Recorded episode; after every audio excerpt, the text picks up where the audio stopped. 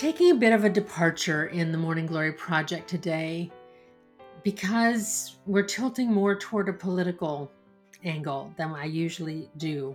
Although lots of our guests have political intentions and their decisions and life choices are made in a political context, and we always here advocate for the rights of people to make choices. The topic of abortion specifically is one that I know has overtly political aspects to it. And that's not usually where we go, but this one we just have to. I am so moved by Jessica Pritchett's story that you're about to hear. And I also want it said that in the context of what has gone on recently with Supreme Court decisions, the tragic choice that Jessica was forced to make would not even be available to her in many states today. And boy, it just doesn't get more personal than that. So you'll indulge me, I hope, as we discuss a very sensitive matter of pregnancy, of medical privacy, of body autonomy, body sovereignty. And I hope that you'll listen to Jessica's story with an open heart. Thanks for listening to the Morning Glory Project. Today, I welcome to the microphone at the Morning Glory Project Jessica Pritchett. Now, Jessica and I encountered each other in an unusual way for me in the Morning Glory Project, and often I get referrals from friends or from publicists or authors that I know but in Jessica's case, I read her story on Facebook, and it was such a personal and such a heartfelt post that I reached out to her because I just simply had to talk to her. Most, whether or not she was interested in becoming part of the Morning Glory Project, I was just interested in talking to her. And so, Jessica, I reached out to you because your story was so personal and in light of what's happened in our country, we're recording this in July of 2022. In light of what's happened recently with Supreme Court rulings and uh, the backward turning of the clock in terms of women's bodily autonomy rights and medical privacy rights, I just felt compelled to reach out to you and to have you tell me a bit about your story. So thank you so much for coming to the Morning Thank Glory you Project. for having and, me. So tell me a little bit about your life before 2018. Your by the way, Jessica is Jessica and her family are sort of like the dream family of America, right? Jessica, you're a fourth grade teacher. Your husband Yeah. serves in the in the Army. U.S. Army. Mhm. Is he a career fellow? That he's been is. there for some time. Yes. So you're a military family, a military wife, and serving kids, teaching fourth grade. So you're sort of America's dream family Oh. in lots of ways. So tell me about your your life before around 2018. Where where were you, and right before that? Um, well, we were struggling uh, to get pregnant for a very long time. Um, we actually found out before we were married that I my clock was ticking, um, is what my doctor said, and he said we needed to try immediately for um, Was that because of age? Um, no, it's because I have stage four endometriosis and adenomyosis, and I've had Okay. several surgeries. And um, so he just said that my eggs were, you know, not going to last very much longer. And um, So you started that, out knowing that getting pregnant and having a family might be a big challenge for you. yes, yes. And we tried for five years um, on our own, and uh, it was heartbreaking. I spent many days sitting on the bathroom floor crying because I had negative um, test, and uh, we decided to finally reach out and to our doctor and forgo fertility uh, treatments. And so um, we started doing fertility treatments and going through IVF. Um, and we uh, did our first round of IVF. Um, that round consisted of so many, so many needles, um, so Mm. many different kinds of medications to get my body ready. Uh, there were several times that they said, This is going to be the month. And then they'd call and say, Nope, your eggs aren't ready. It's not the month. Mm. We'll try again next So that was just that was just about harvesting eggs so that you could then mm-hmm. later use them for in vitro fertilization. You know, I, I mean, let me pause here for just one second. I've known lots of couples and, and certainly women that have struggled with infertility issues. And I just don't think I've ever known anybody that wants a child more than somebody who is struggling through this. You know, willing to put your body, your psychology, it's so torturous to mind, heart, and body to go through this. And so there's this craving. You wanted a child really badly. Desperately. Let's just say it that way. We desperately so then, wanted a child. So then in, in 2018, tell me about that. Um, we did our first round of IVF and mm-hmm. um, they were able to get my eggs and then uh, we had several embryos um, and then my body was finally ready um, to implant one of those embryos. Um, and it turned out to be successful. Um, and we fell pregnant with our baby girl, Izabella, Izabella Grace. Mm. And I, it was the happiest time in my life. I, we just were so beyond happy. And um, our dream had finally came true. I mean, we we thought we thought at least it had, and um, and then things changed. And then tell, things tell me about that. And and first of all, Jessica, you and I spoke privately about this, but I too have lost. I lost a pregnancy at six months. Was pregnant with twins. The anticipation of having a child and then having a disappointment is just such it's it's a heartbreak like no other and and i kind of consider you a new woman in my life uh, as a member of a club that nobody wanted to be a member of no. you know that that there's this secret society of women and couples that have lost children before they're born and it's a tragedy it's just such a heartbreak. So tell me what happened with izabella. Um so everything was going great. She was such a healthy baby and then um at 18 weeks in and three days in utero. Yes, I'm sorry. I always call her my baby in utero. Um, she was growing well, and um, at 18 weeks and three days, I went to um, my um, maternal fetal medicine appointment. I had to see high risk doctors, um, so it was time for me to see them, and uh, I had informed them that I had had um, some cramping and some things going on that I wasn't sure um, was, you know, um, right. And so I asked them to do an exam, and when they did, they found out that I was I was already three centimeters dilated, which is way too early for that to be the case. Yes, yes. and and so they um, immediately hooked me up to a contraction monitor to see if I was having contractions, and they found out that I wasn't. Um, and I didn't want to go home. I, I told them I was not going home because um, I wanted to opt for a surgery to um, place a cerclage around my cervix. So that's essentially where they they put a band around the cervix so that it stops dilating to kind of keep the baby in there. Yeah, to try to hold so the baby you, in place. You didn't want to go home. You were willing to do anything to protect this pregnancy and yeah. to protect this little baby. And so you did. And then what? Yeah. Um, the surgery, they couldn't. They couldn't tie a band around my cervix because I didn't. I didn't have enough cervix for them to do so. And um, I went back to my room and I was devastated. I was just crying my eyes out because I just, in my heart, I was so scared. And then about two hours later, my water broke. Um, devastated that devastated me and i had to call my husband because he was on his way to take care of our dogs and and he was scared because we didn't know if if izabella was going to come right then or what that what that meant. And at and at this point if she were to be born viability would she she would not no. be able to live outside of your body.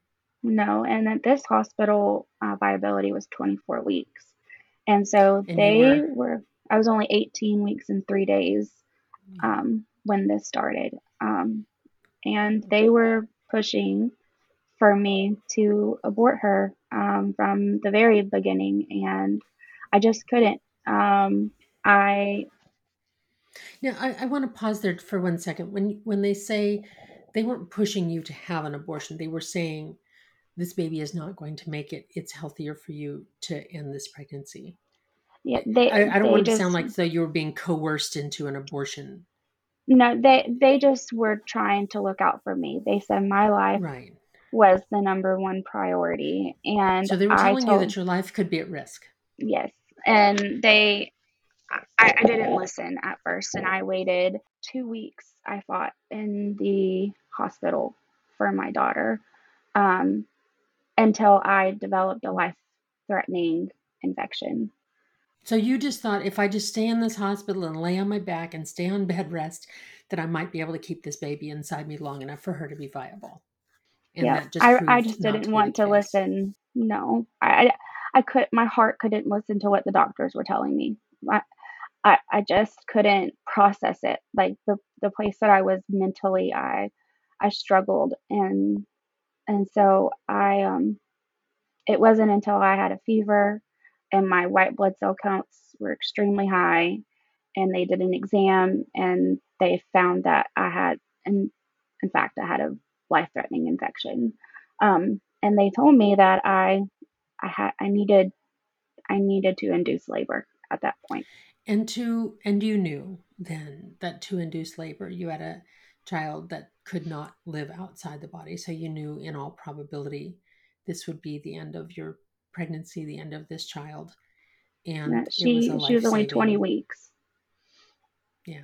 at that point, and and um So, so first of all, I'm so horribly sorry for the agony that I know that is, and what a horrible choice to have to make. To be somebody who wanted a child so so badly, put your body and your mind and your marriage, and your pocketbook and your time, all those things through Yeah. so much to to achieve this, and then to have it lost is is a tragedy that that doesn't have a name.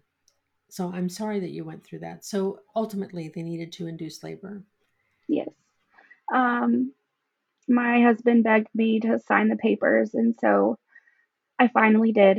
Um, I consented, and um, and they induced labor, and it was I was in labor for two hours. Um, I labored that entire time, knowing that she that she wasn't going to make it, and that's just like a hormone. I just um, my heart was just broken, and it was so hard to push. Well, it's hard enough to go through labor if you know that there's going to be a, a child at the other end of it, but to know that, and and I know this particular pain to go Yeah. through the physical and psychological agony of labor, knowing that there will not be a baby at the Yeah. end of the process is just an absolute heartbreak. So you made this choice. It was a medical choice between you, your doctor, your husband, and then life And goes on. she was born. Yes.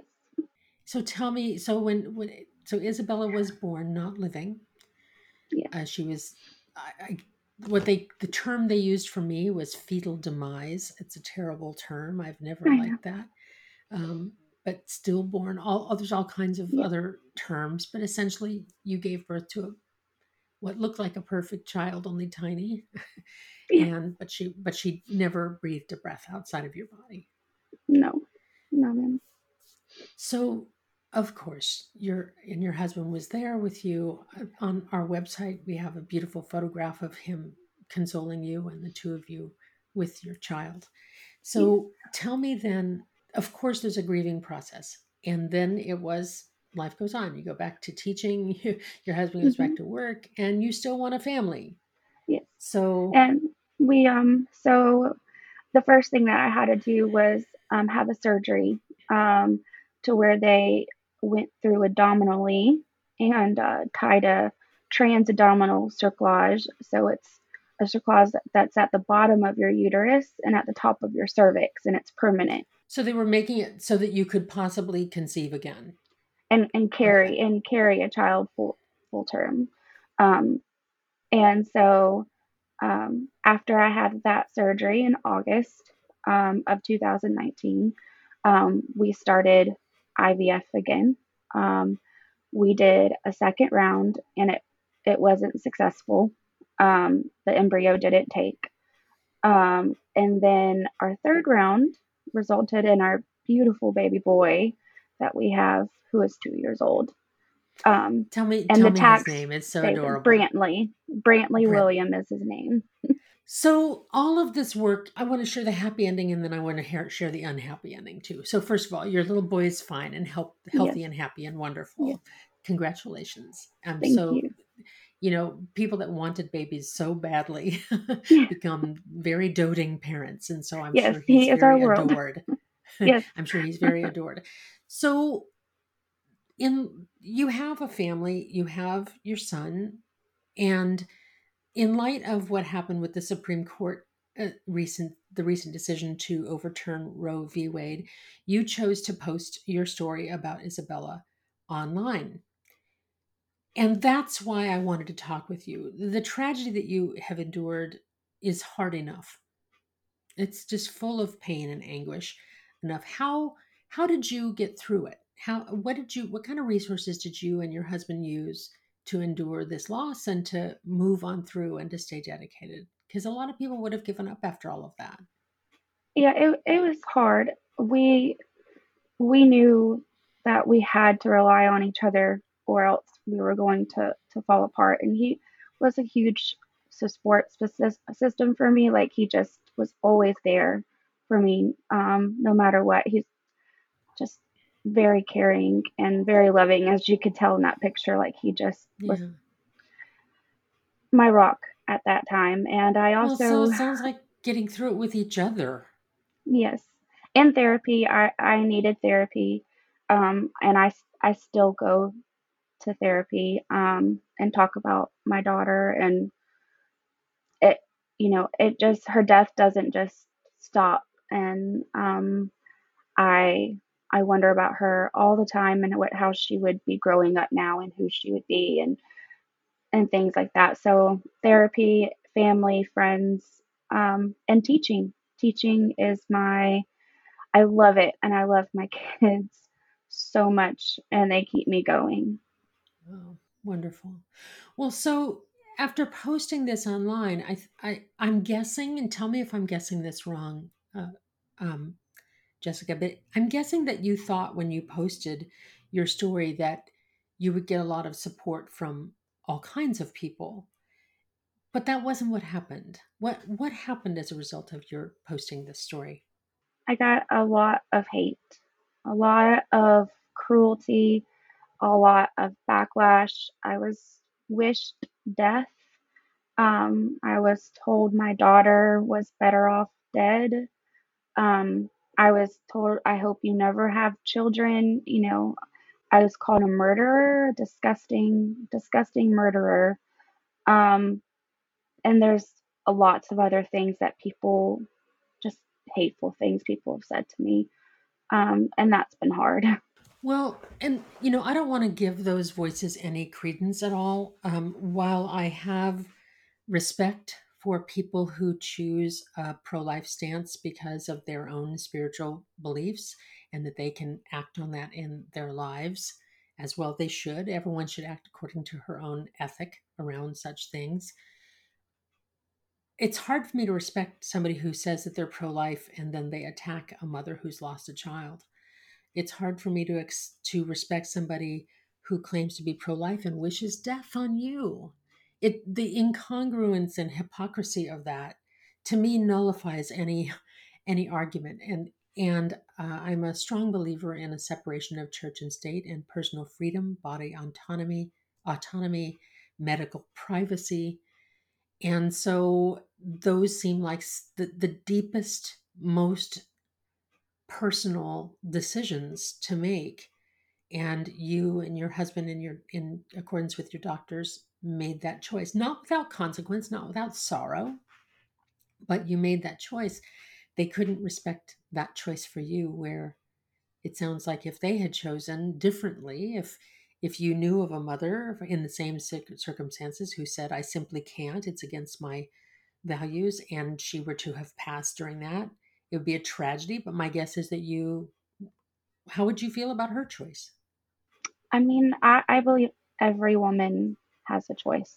And I believe that I should respect their opinion and their belief just as well as somebody should at least be respectful of mine. And even if that means just scrolling by and not saying anything at all. Right. Um, right. So yeah, have your judgment, keep it to yourself. right. yes.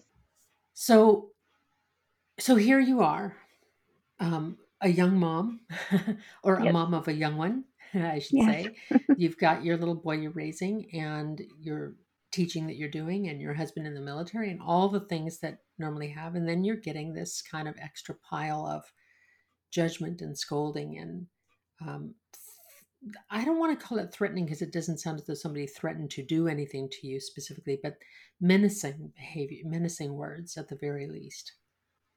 Yes, it it's been very hard. And I actually did have one threatening message to where he said mm. that he wished that I lived closer because he would get his female friends to take care of me, basically. And uh, it's just um, disheartening and I've I've cried and cried over these messages, but the outpouring of love and support that I've received from others have way surpassed the hate that I've gotten. Like I I never would have believed my story would have went viral and I didn't believe I would have so many women reaching out to me and telling me thank you for sharing my story because by sharing my story I sh- I shared theirs in, in a way. Well, and and Jessica, your your particular story is one kind of choice issue. When when we're dealing with the issue of pro-choice, yours was a medical choice because of the danger to the life of the mother and the likely inviability that Izabella could have ever lived outside of your body because it just wasn't going to be possible. So that's one kind of choice and I don't want to imply to any listener that I think that's the only time that a woman has right. has a choice. I think that these are the deeply personal decisions that one makes with herself, with her medical team, with her partner if she has one, with her God if she chooses to have a relationship in that way. So yours is just one of the choice and it's one of the most obvious ones to to most people, even even many people that are that are pro say pro life. I've never liked the term pro life. I'm very pro life. I'm very pro baby. I'm very pro family and all of those things, but I'm also pro choice. So, how are you getting through now? So, it sounds as though the, the people reaching out to you in a positive way has done something. Uh, has there been some healing for you in that and some restoration of? Yes. I, um, you know, having people reach out and tell me thank you and how much my story means to them, and just being able to talk about Izabella and having other people say her name. Like, I can't mm. express to anyone like how much that means to me. And to hear her name, to see her name, to know that others heard her story like that to me is so therapeutic um, mm. because in a way my daughter is getting to live on through that and um, and that's what i go off of mm. well you and your husband have shown yourselves to be devoted to each other and devoted to your little boy and I wish you every single kind of health and happiness as you continue as a family. I'm sorry for your loss, and I'm also buoyed in a way by the fact that you're getting more people reaching out to you with thanks and gratitude than you are with scorn and ridicule. You know, I keep I keep reminding myself I'm going to confess something here and that is that I've always believed that there are more good people in the world than bad. In recent years, it's been hard to keep that belief mm. because bad behavior has been on such grotesque display mm. from violence to dishonesty to corruption to all kinds of terrible things. And certainly attacks on someone like you make it hard for me to believe that there are more good people in the world than bad. But I always have to remind myself that while there's more good than bad in the world, bad has better publicity. Mm-hmm. Bad gets on the news, bad gets amplified in social media. And I think it's worth reminding ourselves that the telling of your story, yes, it did bring some bad results, and I'm so sorry for that. And seems like it brought a lot more good. It did. It, it, so I'm, it really did. So I'm very glad to be sharing your story further here for listeners. And I thank you for that. Oh, well, I'm I'm honored truly. I wish you every kind of joy and every kind of health and every kind of happiness in your next Thank chapters. Thanks for sharing Thank you your so story much. with me. Thank you.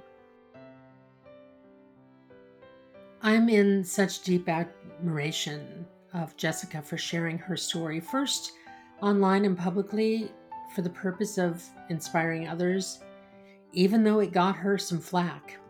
It also got her a lot of positive feedback and support too. And I want to emphasize that.